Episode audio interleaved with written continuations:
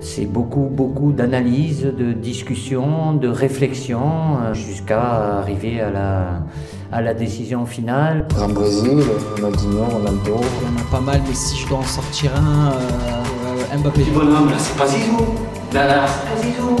Là, c'est truc. Je vais faire le choix du cœur, je dirais Ronnie, parce que voilà, il a laissé sur son passage un, un héritage extraordinaire. Lucas peut jouer ici, peut jouer là.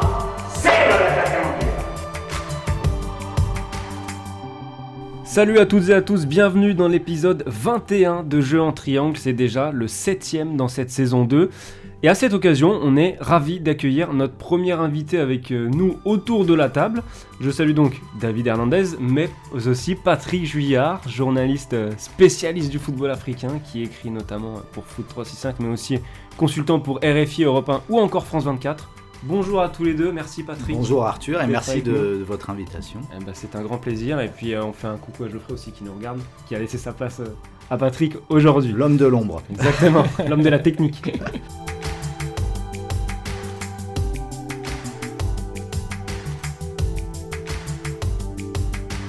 Alors on va se lancer bah, sur notre sujet du jour. La présentation de notre invité euh, vous a certainement mis la puce à l'oreille. La Coupe d'Afrique des Nations arrive euh, dans trois jours et on va donc parler aujourd'hui de football africain avec trois des plus grands joueurs de son histoire. Trois attaquants qui ont plusieurs fois été élus euh, meilleurs joueurs africains de l'année au minimum, voire beaucoup mieux, on, y reviendra. Trois buteurs de légende, Didier Drogba, Samuel Eto'o et Georges Weah. Amis bricoleurs, désolé pour vous, même votre meilleur Eto'o ne vaudra pas Samuel. C'est parti pour l'échauffement.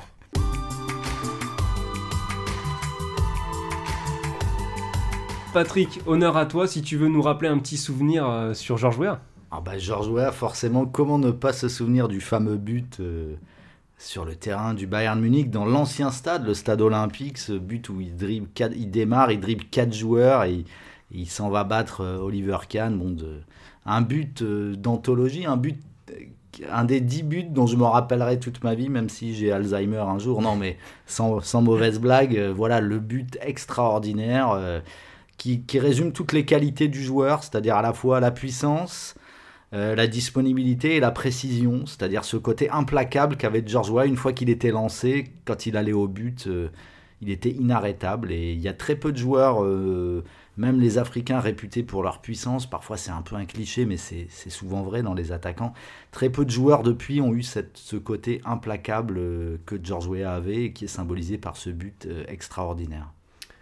Alors moi je vais parler Didier Drogba et c'est plutôt le Drogba de l'OM que je retiens même si ça a duré euh, très peu de temps, tout simplement parce qu'il me ramène euh, en enfance en fait euh, Drogba. À l'époque moi j'ai 9-10 ans, donc ça dure qu'un an à l'OM, mais c'est plein de souvenirs, plein d'images fortes. Euh, Il y a évidemment ce parcours en Coupe de l'UEFA, il y a la chevelure, le bandeau, les célébrations, c'est plein plein plein d'images qui me reviennent comme ça. Et puis en fait il fait partie des premiers joueurs qui m'ont véritablement marqué parce que mes premiers souvenirs foot, ils, ils interviennent là à peu près entre 2004 2006. Donc vraiment, Drogba, ça fait partie de ces premiers joueurs qui, euh, qui m'ont transmis la passion pour, le foot, tout simplement. Pour moi, Samuel Eto'o, bah, ça sera pas le Barça, mais plutôt une image de l'Inter. En fait, la victoire en finale de Ligue des Champions, euh, plus bah, l'après, avec le drapeau camerounais sur les épaules et tout. Et en fait, c'est le symbole de, de cet Inter de José Mourinho qui met enfin à mal euh, la domination barcelonaise depuis des années. Et en même temps, une double consécration pour, euh, pour Eto'o, qui devient le premier joueur à faire deux fois le triplé, qui va réussir à devenir le premier joueur à faire deux fois le triplé euh, Coupe, Championnat, Ligue des Champions avec le Barça et du coup avec l'Inter. Du coup, c'est et puis bah il y a forcément ce sens du sacrifice euh, lors de la demi-finale au Camp Nou où il se retrouve à jouer latéral gauche, chose qu'on n'aurait jamais pu imaginer d'un joueur avec autant de charisme que, que Samuel Eto'o. quoi. On est en jambes, on va pouvoir se lancer sur le match. Ça fait un match, mon gars. Un match de chez match, on appelle ça. On se lance donc avec Didier Drogba par ordre alphabétique comme d'habitude. Euh, Drogba qui a aujourd'hui 43 ans, c'était un joueur d'un mètre 89. Euh, son parcours junior il s'effectue dans différents clubs français mais la fin de sa formation se fait au Mans où il évolue entre 97 et 2002. Ensuite il y a Guingamp pour une saison, Marseille pour une saison, le grand saut vers la première ligue, Chelsea entre 2004 et 2012, le Shanghai Shenhua hein, en 2012-2013, puis Galatasaray, un retour à Chelsea, pardon, et puis l'Impact Montréal et Phoenix en MLS, même deuxième division américaine pour, euh, pour Phoenix, où il termine sa carrière. Alors, on va peut-être commencer par le, Drogba de la Côte d'Ivoire, parce que c'est peut-être euh, l'un des reproches qu'on peut lui faire à Didier Drogba. Grand joueur, mais y a on reste sur notre fin en sélection, il y a deux finales de Cannes perdues. Et je me suis amusé à retourner voir la, composition de la Côte d'Ivoire euh, lors de la finale contre la Zambie, qui perdent. Il y a quand même des joueurs comme Salomon Kalou, Gervinho, Yaya Touré, Eboué, Gradel, il y a Bonny sur le banc aussi c'est un sacré effectif et on se demande comment ce Didier Drogba et cette équipe de Côte d'Ivoire n'a pas pu être champion d'Afrique. Bah, euh, Didier Drogba perd deux finales de Cannes. avant celle de, dont, tu parles, il y a celle de 2006 en Égypte. Et les deux fois, euh, la, Côte d'Ivoire, en fait, c'est une équipe qui n'arrive pas à marquer, qui n'arrive pas à transpercer les, défenses adverses. Et donc ça, évidemment, ça ternit un peu le bilan de Drogba, qui était euh, un peu le dernier étage de cette belle fusée, qui était le joueur qui qui décapsulait les défenses, comme on dit. Et bah, ça ternit son bilan. Euh, je, moi, je me souviens d'un match, euh, j'étais aux deux, j'ai eu la chance d'assister à ces deux finales depuis, le, depuis le stade. J'étais envoyé spécial sur les deux. Et la première, c'était de l'impuissance parce qu'il y avait le contexte et un petit peu l'arbitrage à domicile en faveur de l'Égypte. La deuxième, en revanche, la Côte d'Ivoire était grande favorite. La Côte d'Ivoire aurait dû gagner le match et elle s'est faite euh, prendre euh, comme par une équipe qui était un outsider magnifique, mais qui aurait dû ne pas lui résister. Donc, ouais, Drogba, et ça reste, ça ternit un peu son bilan, mais en même temps, quel, euh, quel leader hein. Quel leader, parce qu'au-delà du sportif, il y a tout l'extra sportif, la manière dont il a essayé de se servir de la sélection pour un peu apaiser les fractures de la société ivoirienne. Donc tout ça, bon, il faut avoir une vision globale. Mais c'est vrai que la Côte d'Ivoire, c'était un peu un beautiful loser, entre guillemets, euh, sur ces cannes-là. Et elle l'a finalement emporté en 2015, encore au tir au but, mais cette fois, c'était une très longue série contre le, le Ghana, on s'en mmh. rappelle. Et Drogba n'était plus dans l'équipe, mais c'était une équipe qu'il avait un petit peu, en quelque sorte, façonnée. Donc, il a un petit peu à prendre dans, dans l'héritage de cette génération 2015 finalement. C'est un peu aussi sa victoire. Donc voilà un bilan qui s'est conclu sans lui, mais pour lequel il est euh, un grand acteur tout de même. Ouais, est-ce que, alors du coup, pour rebondir sur ça, est-ce que c'est pas au final l'homme qui a pris plus de poids que le joueur, que ce soit au sein de la sélection ivoirienne, que, dans, que au sein du pays même oui, c'est-à-dire que là, bah, c'est vrai que Didier Drogba, l'an passé, a, mené campagne pour être élu président de la fédération. La campagne qui a été euh, finalement interrompue euh, pour diverses irrégularités. On ne va pas revenir là-dessus, ce serait trop compliqué. Mais aujourd'hui, la Côte d'Ivoire est placée sous tutelle de la FIFA. Hein.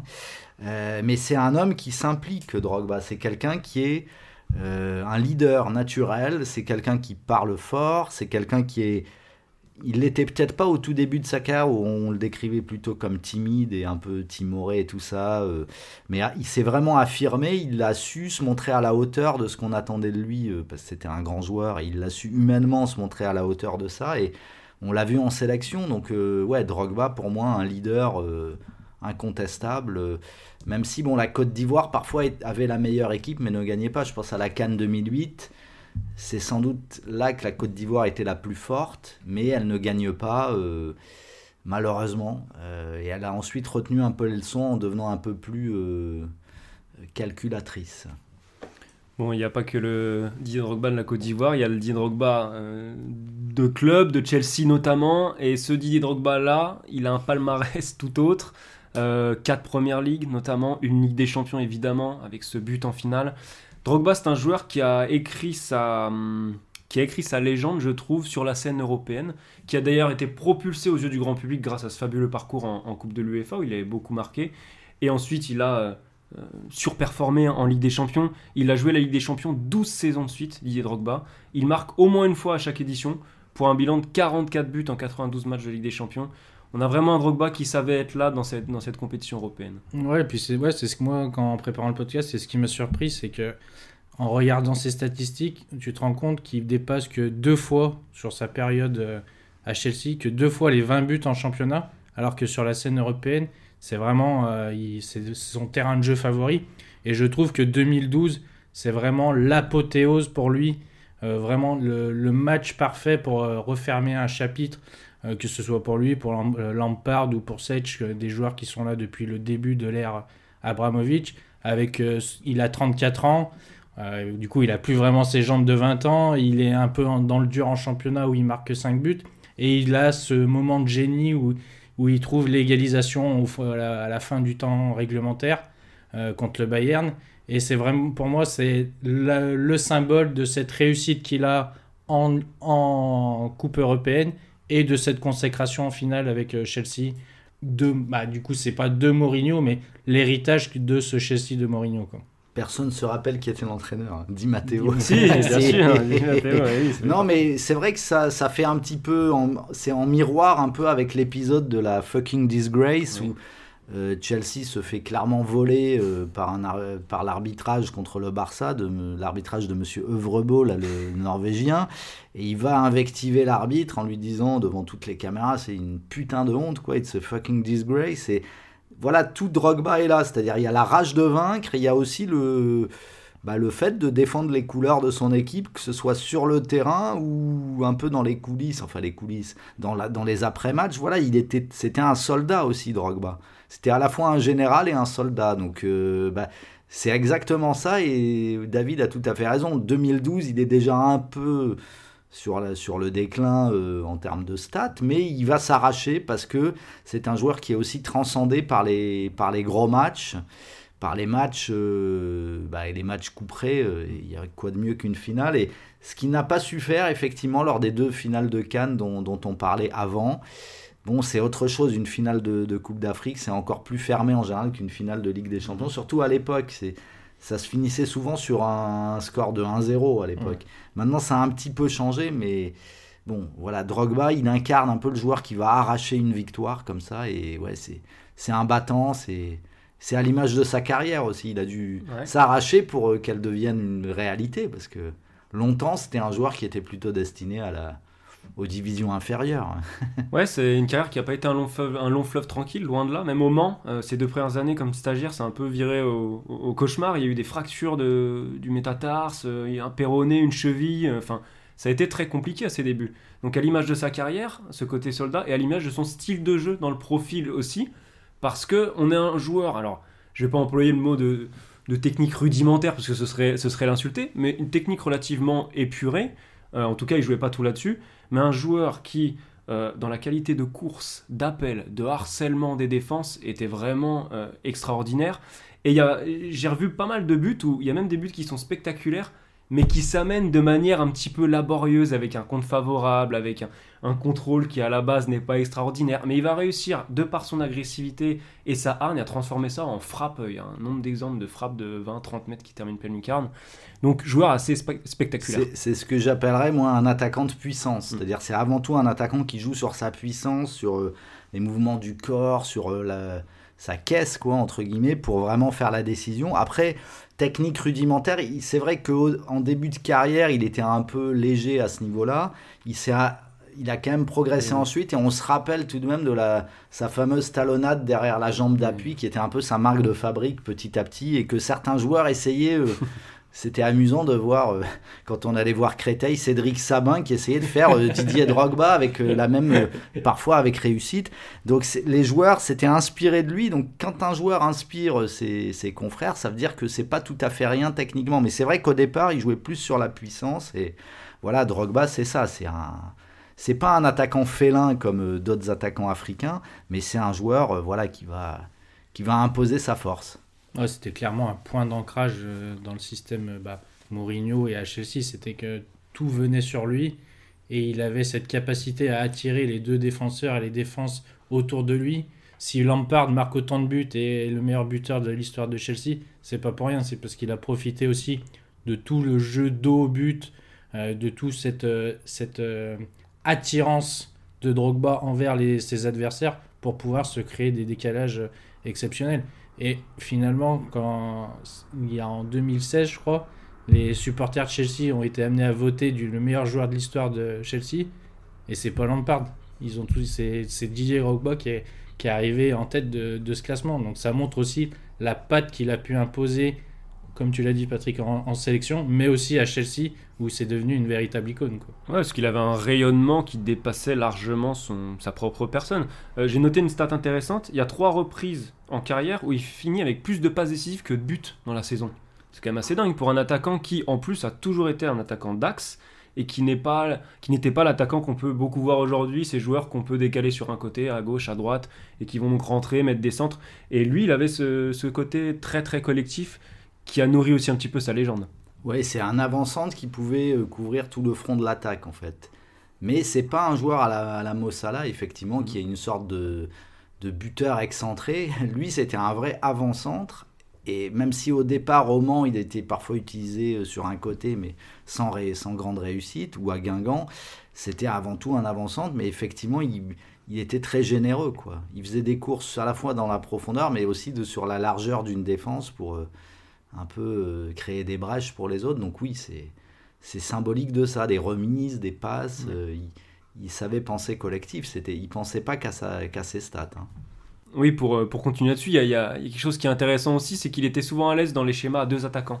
Par exemple, quand il est arrivé à Chelsea au début, ça a été assez compliqué. Il y a eu des, il y a eu des critiques sur ces deux, ces deux premières saisons, euh, critiques des supporters et même les arbitres qui se plaignaient qu'il tombait trop. Euh, et puis en 2006-2007, il y a Shevchenko qui arrive à, à Chelsea, et là, il y a un changement de système. Drogba qui était tout seul devant passe à deux avec, euh, avec Shevchenko. Ça donne un très joli duo, et ça donne 20 buts en première ligue pour Didier Drogba, une de ses plus belles saisons statistiques.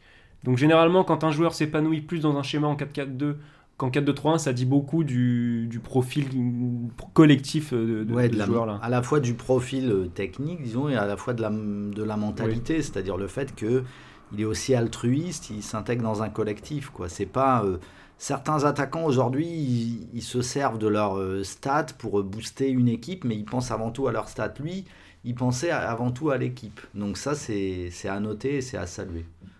On est bon sur Didier Drogba, on va pouvoir enchaîner avec Samuel Eto'o.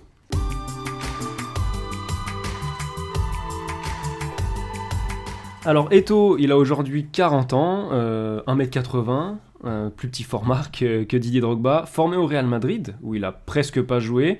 Il y a eu des prêts à Leganés, à l'Espagnol, à Majorque, puis un transfert dé- définitif à Majorque, où il va se révéler entre 2000 et 2004. Le Barça entre 2004 et 2009. L'Inter, l'Anji Makachkala en Russie, pardon pour la prononciation, Chelsea, Everton, la Sampdoria, Antalya Sport, Konya Sport et le Qatar SC pour terminer. Donc il a vu du, il a vu du pays, euh, Samuel Eto'o. Je voudrais revenir sur un point qui m'a marqué euh, vraiment en me repenchant sur son parcours, c'est le nombre de moments forts qu'on associe à Samuel Eto'o. Alors ça va de pair avec un palmarès euh, XXL, mais finale de Ligue des Champions 2006, Eto'o qui égalise contre Arsenal avec le Barça, finale de Ligue des Champions 2009, Eto'o qui ouvre le score contre Manchester United, finale de Ligue des Champions 2010, Eto'o qui est passeur décisif pour Milito avec à chaque fois des, des victoires à la clé. C'est un homme, qui, un joueur qui a énormément de moments forts comme ça dans sa carrière. Oui, c'est ça, c'est un joueur qui est, qui est fait pour les tutoyer les sommets, qui, qui, était prédestiné, qui se sentait prédestiné et qui a réussi euh, à la fois par euh, son talent immense, ses qualités inouïes et aussi par un- une sorte de foi en lui à déplacer les montagnes, à atteindre les sommets euh, qu'il voulait. euh, et bon, Dieu sait pourtant que ça n'a pas été simple quand il a commencé. Il a dû galérer un peu. Il a essayé de faire des essais en France. Ça s'est pas passé comme il voulait. Même le Haut Havre, par exemple, il- la blague court encore dans les travées du stade Océane. Non, mais euh, ils l'ont quand même raté. euh, ils auraient pu l'avoir. Il a fait un essai d'une semaine et c'est un, un des joueurs qui n'ont pas gardé à l'issue de cette semaine. Et bon, il s'envole encore aujourd'hui. Et euh, voilà, c'est Eto, c'est ça. C'est quelqu'un qui, qui était fait pour les sommets et qui a, qui a réussi à toujours être dans l'excellence, euh, que ce soit en club ou, en sélection, quand il atteignait les, les, dernières étapes, les, der- les dernières étapes, les finales, quoi. Ce qui est assez paradoxal, quand, du coup, en regardant le début de sa carrière, c'est qu'il il galère en club, euh, il enchaîne les prêts dans des, clubs euh, moyens, on va pas se mentir. Alors que du coup, au final, en, sélection, il est, c'est un joueur précoce. Il, ga- il gagne euh, le- les Jeux Olympiques en 2000 à 19 ans, il gagne la Cannes euh, la même année, et c'est à 19 ans, mais en ayant un rôle important dans l'équipe, il est titulaire, même s'il a 19 ans, il marque, euh, il, est, là, il en impose. C'est quand même assez paradoxal par rapport à son début de, à son début de carrière. Et je trouve qu'au final, la courbe entre sa son rôle en sélection ou son efficacité en- en sélection a été contraire à sa progression euh, en club.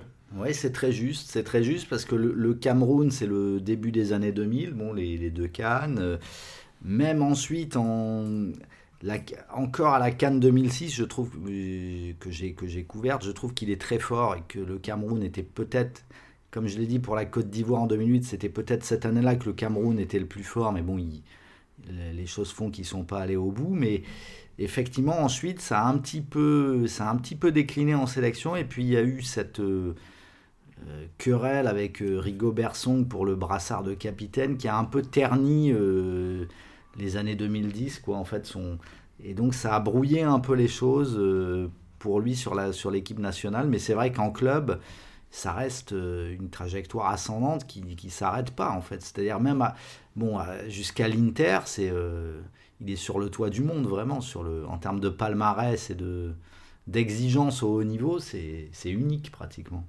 Il est sur le toit du monde à l'Inter et ce gros palmarès, il a commencé à se construire euh, au Barça. Euh, Barça qui, au moment de l'arrivée de Guardiola, faut quand même rappeler qu'il fait partie des, des indésirables, Samuel Eto'o. Il est poussé vers la ressortie, finalement il reste. Il fait une saison euh, absolument exceptionnelle avec le, avec le Barça, une Ligue des Champions à la clé.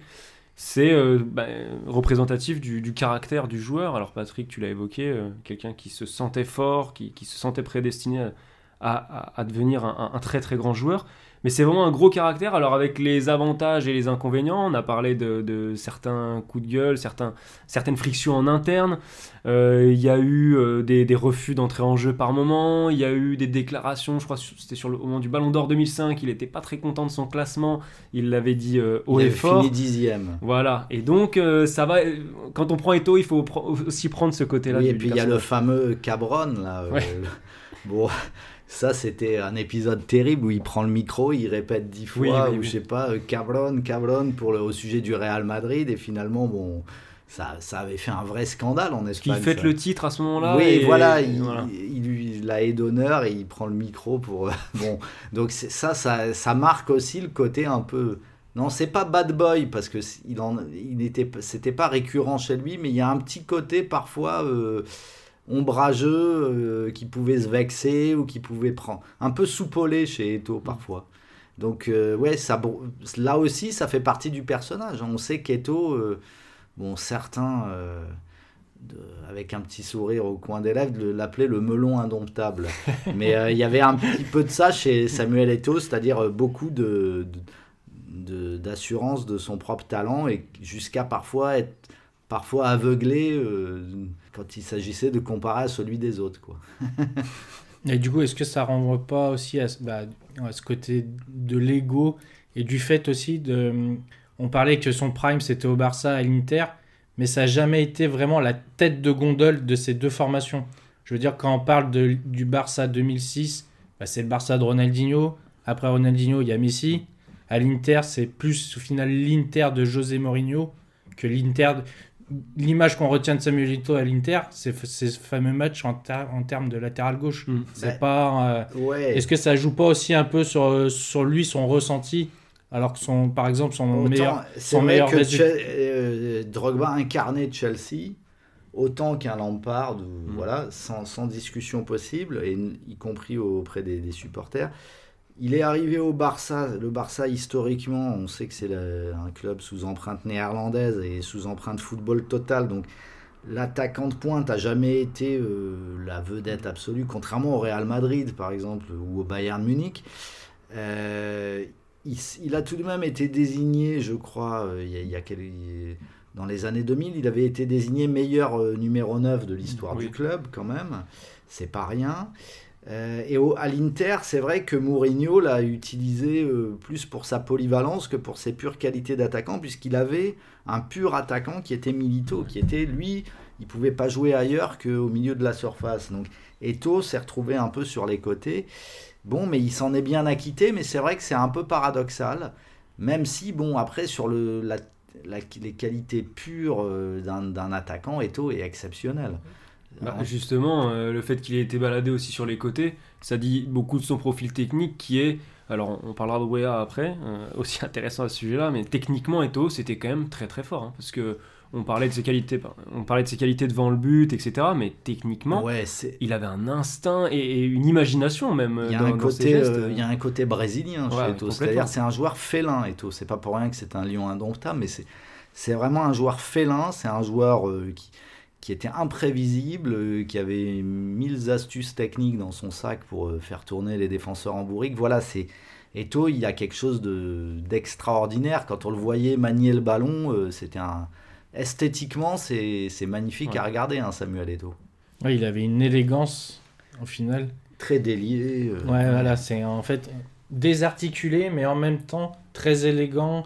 Euh, je me souviens de certains, sa capacité à faire euh, un espèce de crochet intérieur en ramenant le ballon et en accélérant derrière. C'est, il avait vraiment cette grâce et c'est ce qui lui a aussi permis de, de s'intégrer parfaitement, même s'il était considéré comme euh, indésirable par Guardiola, mais de s'intégrer parfaitement à ce moule barcelonais où tu avais deux solistes, entre guillemets, avec euh, Ronaldinho. Bon, Messi, il était à ses, débuts, mais on voyait déjà les prémices du talent de Messi. Donc il avait quand même cette capacité à se mettre en retrait un peu malgré lui, mais pour le bien du collectif. Bah, Eto'o, ça n'a pas marché. Enfin, si, ça a marché en plus au Barça, mais ça l'a pas fait sur la durée. Mais c'était pas pour des questions de, football en fait. Contrairement à Zlatan par exemple, où tu sentais que c'était vraiment le profil du joueur qui, qui, qui ne collait pas à ce que voulait Guardiola. Mais Eto'o, euh, en fait, il, il s'intégrait parfaitement dans le moule, dans le moule barcelonais avec, euh, avec, avec, avec le temps euh, passant. Et, et- et à côté de ça, il a ce profil un petit peu très polyvalent, mais c'était aussi un joueur très froid devant, qui pouvait être très froid devant le but. Euh, très bon du gauche, il y a presque 50 buts du gauche euh, euh, en carrière, 21 de la tête, euh, il savait très bien tirer les pénalties aussi. Trois saisons à plus de 25 buts, euh, à 25 buts ou plus en championnat. Donc on a quand même un joueur qui a des sacrées références. quoi. Il y a un côté clinique en fait, euh, une toujours le bon choix dans la finition, rarement la force pure, euh, mais plutôt des, des frappes placées euh, subtilement et, et voir des buts d'Eto depuis derrière le but, c'est c'est quelque chose quoi. Ouais. Parce qu'on sait que c'est c'est comme un serpent, on sait qu'il va piquer exactement au bon endroit. Bon, après, euh, pour euh, mettre un peu de, de point noir dans tout, ce, dans, tout ce, dans tout ce poème, je trouve que en fait, sa fin de carrière laisse quand même une image un peu, pas ternie de Eto, mais d'une image d'un joueur qui n'a pas vraiment exploité jusqu'au bout tout son talent. Il faut partir du principe que l'âge officiel d'Eto n'est peut-être pas le vrai. Je pense qu'il a 2-3 années de plus, et donc euh, lorsqu'il est à Konya Sport, il a Ah plus que l'âge affiché. Et du coup, quand il arrive à Chelsea c'est- à 32 ans, il en a 34. Ouais, D'où euh, Mourinho qui se moquait en disant euh, la y a, à mon avis, il y a un petit peu de ça dans, dans, les, dans, dans le fait qu'Eto, sur la fin, bon, c'est vrai qu'il finit dans des clubs secondaires, euh, pas forcément dignes du, talent immense qu'il avait affiché euh, à son meilleur. On va pouvoir enchaîner avec Georges Weah.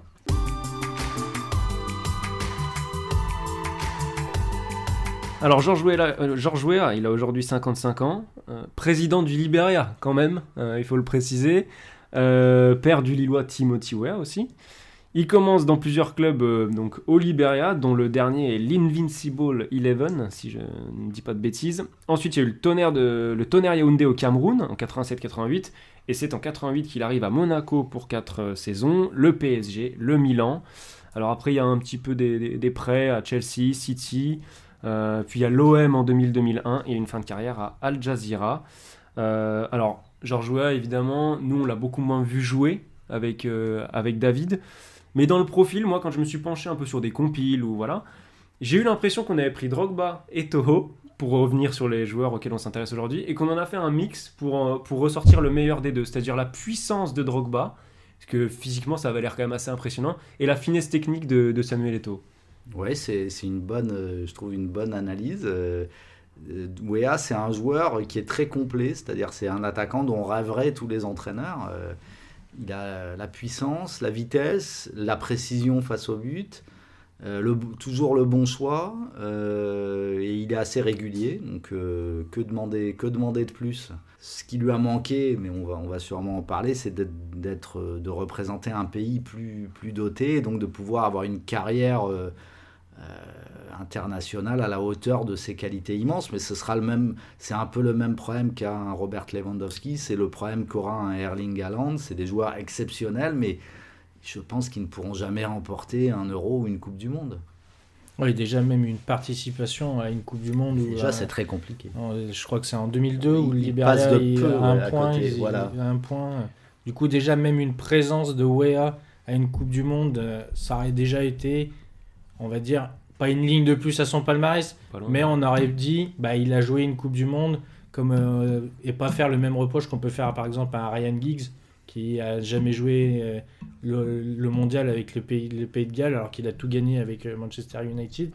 Et pour revenir à son style, c'est un style qui détonne quand même à cette époque-là, dans le- dans- au milieu des années 90, où, euh, un style technique avec Ronaldo peut-être, qui était à l'Inter à l'époque, c'est peut-être euh, les deux attaquants les plus fins techniquement de cette époque-là.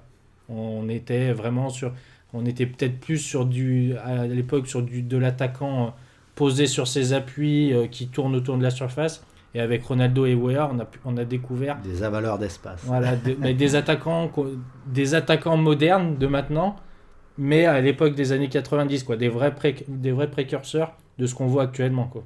Euh, pardon, Une capacité d'accélération, c'est vrai, qui était rare à l'époque. euh, effectivement, après, on a eu euh, bon, Adriano dans, le- dans un genre proche, mais effectivement, au milieu, enfin début, milieu des années 90, c'était moins fréquent.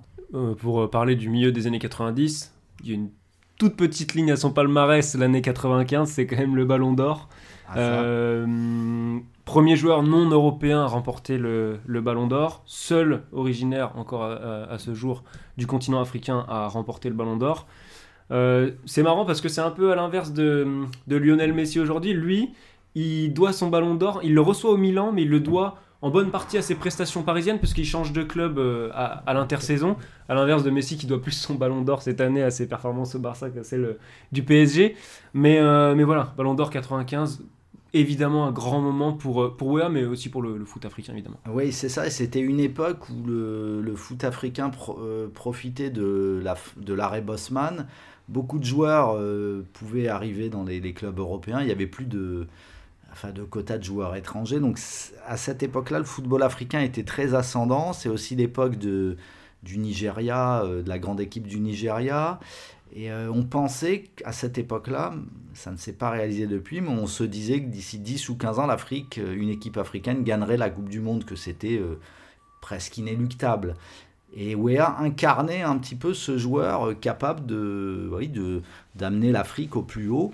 Bon, il ne l'a pas fait en sélection, mais il incarnait ça. On se disait qu'il y aurait d'autres George Weah parce que George Weah, finalement, il arrive en Europe parce que c'est Claude Leroy qui est alors en poste comme sélectionneur du Cameroun qui va voir des matchs pour repérer des joueurs. Et il repère, euh, outre quelques joueurs camerounais, il repère George Weah. Il se dit, mais cet attaquant est extraordinaire. Il, il, va, il va aller frapper à la porte de clubs français en leur disant, voilà, vous avez un talent énorme, prenez-le. Et c'est c'est l'AS Monaco qui va, qui va le prendre. Et il fera, Weah, ce sera toujours un peu un grand frère pour les joueurs libériens parce qu'il dans, son sillage vont venir plusieurs joueurs qui ont fait des belles carrières, comme Joe Nagbe, comme James Deba, Christopher Vray, euh, plusieurs joueurs qui ont fait des carrières en Europe. Et c'est grâce aussi à l'expérience qu'ils auront acquis que le Liberia montera quand même de niveau et la Lone Star passera pas loin d'une qualif en Coupe du Monde. Ce qui à l'époque, l'Afrique n'a encore que c'est 5 places à l'époque, 4 ou 5 places. je- Alors là, il faudrait qu'on se replonge. euh, C'était à l'époque encore plus fermé, bon, et ça sera beaucoup plus simple avec la Coupe du Monde à 48 équipes où l'Afrique en aura euh, 9 ou 10. bon. Mais euh, disons que ils, ils ont pu y croire, ils ont pu croire que la- la- le Liberia se qualifierait pour la Coupe du Monde, et ça déjà, rien que ça, c'est déjà euh, faire franchir un énorme palier à ce pays qui était en plus à l'époque en, en guerre civile, enfin bon, dans un contexte euh, épouvantable. Donc, ouais, il, il aura transcendé un peu son football. Ouais, en fait, les Voya, si on devait lui mettre un mot à côté de lui, ça serait presque espoir. C'est il a donné de l'espoir à tout un continent en gagnant, bah, aussi bien en gagnant ce Ballon d'Or, mais aussi en s'imposant au PSG, en s'imposant au Milan AC, qui sont quand même des clubs euh, mondialement connus, et aussi en même temps des, un motif d'espoir au Liberia qui bah, qui n'a pas connu une histoire très facile. Les jeunes de son village ont commencé aussi à y croire que bah, c'était peut-être possible de faire une carrière même si c'est pas en Europe, mais au moins en Afrique. il a eu, pour moi, c'est vraiment le motif espoir que renvoie euh, Georges Weah au continent africain. Et l'impact d'un seul homme est d'autant plus important que c'est un pays plus démuni encore que le, Cameroun ou la Côte d'Ivoire. Donc on voit vraiment l'impact d'un homme euh, comme ça, d'un sportif euh, brillant et charismatique, parce qu'il y a le, côté charismatique de Wea, c'est assez incroyable. Il il est pas comme Samuel Eto'o, Samuel Eto'o qui est vraiment quelqu'un de... euh, Volubile, un peu. qui- oui, voilà, qui est volubile et puis qui est aussi très pénétré par l'idée de son excellence. Wea, il y a un côté aussi, euh, j'apprends, euh, il, il s'est fait petit à petit, quoi. Euh, et jusqu'à arriver, c'est pareil que pour, pour, bon, on va pas parler politique, mais il est élu après plusieurs échecs à la présidence. Donc c'est quelqu'un aussi qui, qui sait apprendre de ses propres échecs. Donc ça, voilà, ça, ça a servi de moteur à George Weah. Il s'est fait petit à petit, mais c'est intéressant de voir que, par exemple, sa meilleure saison euh, en termes de, de- stats, voilà, euh, c'est à Monaco, et donc c'est son premier club européen, donc ça montre quand même une certaine rapidité d'intégration au football européen. Il fait une saison euh, 91-92 à 18 buts, 8 passes en 34 matchs de championnat. Et puis ensuite, il a marqué à chaque fois ses clubs. Le PSG, euh, Geoffrey de, de côté me dira si je me trompe, mais je crois qu'il était meilleur, du, meilleur buteur du club en Coupe d'Europe jusqu'à ce que Zlatan le dépasse en, en 2015. Euh, bon, malheureusement pour lui, il quitte le club un an avant la victoire euh, parisienne en Coupe des Coupes. Et puis euh, au Milan, il est meilleur buteur du Milan quand même sur ses trois premières saisons là-bas. Donc euh, c'est c'est Il pas répond rien. présent, quoi. À chaque fois, il répond présent avec, en, en- comme cerise sur le gâteau, des moments marquants, comme tu as pu en évoquer dans ton, dans ton échauffement, Patrick, son but à Munich avec Paris. Euh, il y a eu aussi un, un vrai numéro de soliste avec le Milan contre la Lazio. Oui, un but où il traverse Ouais. tout le terrain, il va fusiller le gardien, là, c'est, ouais, c'était Donc il y a plein, de, il y a plein de, de moments marquants comme ça avec, avec Georges Weah. Ouais, et puis au final, le seul petit reproche qu'on peut lui faire, c'est que ça, son armoire à trophées ne soit pas plus remplie, parce qu'il a quand même eu pas mal d'échecs, euh, que ce soit avec le PSG ou avec le Milan AC. Il- il- je crois qu'il fait trois demi-finales, que ce soit de C1 ou de vainqueur de Coupe des Coupes. Euh, comme tu dis, il, quitte le PSG un an avant la, victoire en 96. Euh, il arrive au final dans un Milan AC, mais c'est pas le, c'est un Milan AC qui est un peu dans une période creuse euh, pas, le, pas le Milan dominateur du début des, des années 90 et du, du début des années 2000. Du coup, il, a, il y a un peu ce côté génie du foot africain, mais qui manque par, par rapport aux deux autres euh, de, vrais, euh, de vrais titres euh, internationaux. Oui, c'est vrai, il n'a il a pas incarné un club sur la durée autant que n'a pu le faire Drogba.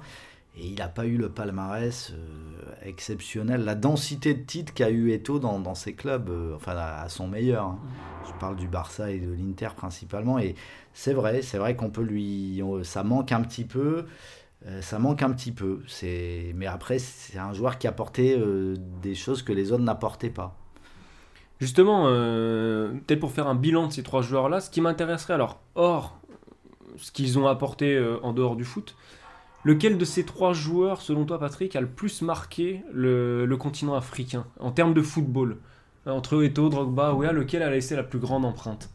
Moi, je, pense que c'est euh, plutôt Eto qui a laissé la plus grande empreinte parce que c'est là d'abord par sa longévité et puis parce qu'il a beaucoup plus gagné euh, avec son équipe nationale que les deux autres. Et ça, ça, au final, si on parle du point de vue des Africains, c'est c'est le plus important. Et puis, c'est quelqu'un qui est plus présent au quotidien aujourd'hui, euh, que sa carrière est terminée en Afrique, que les autres. Euh, qui vivent plus. euh, alors évidemment, Wea, il est dans une carrière politique, donc euh, je le mets un peu à part. Mais Drogba, il est plus entre l'Afrique, l'Europe. Après, voilà, c'est juste mon ressenti, mais je pense, en ayant beaucoup voyagé en Afrique, que les, Africains, c'est avant. S'ils n'en retenaient qu'un, ça serait plus Samuel Eto'o. Eh ben, on va encore parler de, ressenti dans le, dans le temps additionnel. C'est avec le moment de, classer, hein, de découvrir le classement de chacun. C'est parti pour le temps additionnel. Additionnel, 3 minutes minimum. 3 minutes de bonheur en plus. Et bah de nouveau honneur à toi Patrick, si tu veux nous livrer un titulaire, un remplaçant, un placardisé, en une minute à peu près, t'as le droit de dépasser un petit peu. Alors, du, du point de vue d'un entraîneur, c'est comme ça que je prends votre demande, je placerai comme titulaire George Weah, parce que pour moi, c'est le, le plus complet et c'est le meilleur euh, dans, une, pour un collectif, c'est le plus apte à s'intégrer à tous les types de schémas possibles et à tout, tout ce que demande un entraîneur.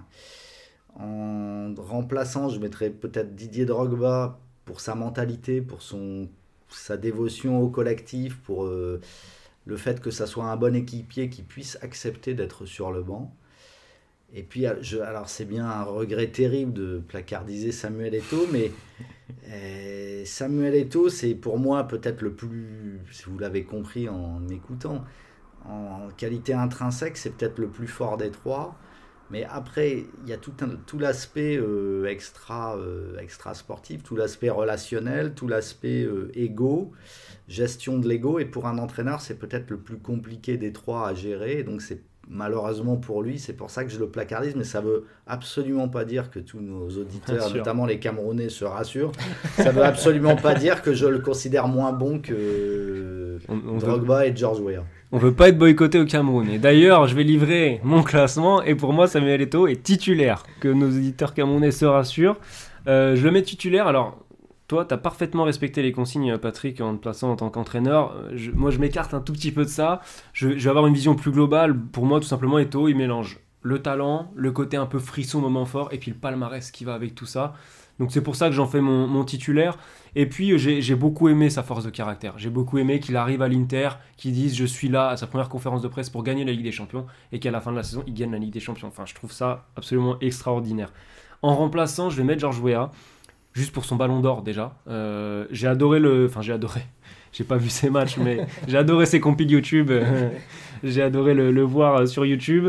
Euh, ce ballon d'or en venant euh, du Liberia, qui n'est pas à la base un pays de foot, voilà, évidemment, c'est juste extraordinaire. C'est des parcours uniques. C'est évidemment plus dur de devenir un ballon d'or quand on vient du Liberia que même quand on vient de Pologne. hein. On parlait de Lewandowski, c'est encore autre chose. Donc juste pour ce ballon d'or, moi je vais, le mettre remplaçant et puis, euh, puis je peux pas me permettre de le mettre au placard alors que je l'ai, l'ai jamais vu jouer en vrai, ce serait une vraie injure. Euh, et puis au, placard, donc euh, malheureusement Didier Drogba. Alors Drogba, j'aimais beaucoup sa capacité à porter les équipes sur ses épaules, à emmener tout le monde avec lui. C'est vraiment la première qualité que je retiens chez lui. Mais après, d'un point de vue très personnel, euh, son comment dire, son style de jeu ne, j'ai pas plus d'affection que ça pour son style de jeu et pour son profil technique. C'est ce qui me fait le mettre un peu plus bas, malheureusement. Bah, du coup, on va avoir un, titulaire différent pour chaque. Parce que moi, je vais mettre euh, Didier Drogba en titulaire. euh, déjà pour tout ce qu'il a réussi à, à Chelsea. Faut pas oublier que Chelsea, avant Abramovich, ça gagne quelques, quelques cups, ça gagne, je crois, un titre de champion, mais enfin, 50 ans avant. Et c'est sous Drogba, sous Mourinho, sous euh, Setch, sous euh, Lampard que Chelsea devient un grand Europe. Et Drogba a une part très importante dans ce, dans ce, dans ce changement d'image de Chelsea à travers le- les yeux de tout Européen et de tout observateur du foot.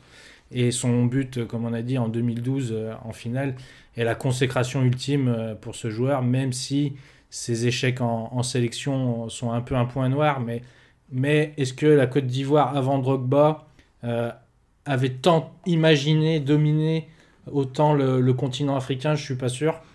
Du coup, c'est ce qui me pousse à le mettre en, en titulaire. En remplaçant, je mettrais bah, George Weah, parce que, comme je l'ai dit, pour moi, George Weah, euh, en gagnant ce ballon d'or en 95 et en réussissant cette carrière qu'il a eue au PSG, au Milan AC, la fin est un peu plus chaotique, mais de Monaco, PSG, euh, Milan AC, c'est c'est trois grands clubs et c'est un motif d'espoir pour tout joueur, pour tout jeune africain ou du milieu des années 90 dans une période qui n'est pas facile euh, pour le continent. Donc euh, ce motif d'espoir et ce rôle un peu de précurseur, je, le mets, je le valorise vraiment par rapport à un Samuel Eto'o qui, comme tu l'as dit Patrick, intrinsèquement est le meilleur des trois, je pense. Son palmarès parle pour lui, mais moi c'est vraiment ce, ce côté, ce- cet ego un peu surdimensionné et euh, un peu trop présent qui, euh, qui me dérange un peu et qui fait que bah, dès qu'on le mettait un peu sur le banc, bah, ça, tirait, ça tirait la gueule ou ça, ou ça s'embrouillait avec euh, la fédération camerounaise, d'où une suspension de, de, un an en 2011, je crois. Donc, on- du coup, je le mets au placard. Et en même temps, je fais une petite dédicace pour Claude Leroy, parce que du coup, qui a un grand rôle à jouer dans deux des parcours de deux de ces trois joueurs, avec la première sélection d'Eto avec le Cameroun. Mhm. Et euh, c'est lui, du coup, comme tu l'as dit, qui, Qui a repéré. qui a repéré euh, George Weah à Monaco. Claude Leroy, si vous entendez ce, ce message, on vous dédie ce podcast. Euh, et ben on arrive au terme. C'est l'une des rares fois où on a eu trois classements différents, si, différents pardon, si ce n'est la, la première. Euh, évidemment, on te remercie de nouveau, Patrick. C'était vraiment moi qui top vous remercie, euh, de- c'était un de- grand plaisir de t'avoir de avec nous. converser avec vous. euh, et d'avoir ton, ton œil, ton expertise sur le football euh, africain. Amis auditeurs, n'hésitez pas à nous livrer vos classements, à nous donner votre avis sur, ce, sur cet épisode, à nous noter évidemment, à partager autour de vous, ça nous aidera beaucoup. Il ne nous reste plus qu'à vous remercier. Euh, on se retrouve dans deux semaines pour un nouvel épisode. Merci David, merci Patrick et merci Geoffrey à la technique. À très vite les amis. Salut Salut.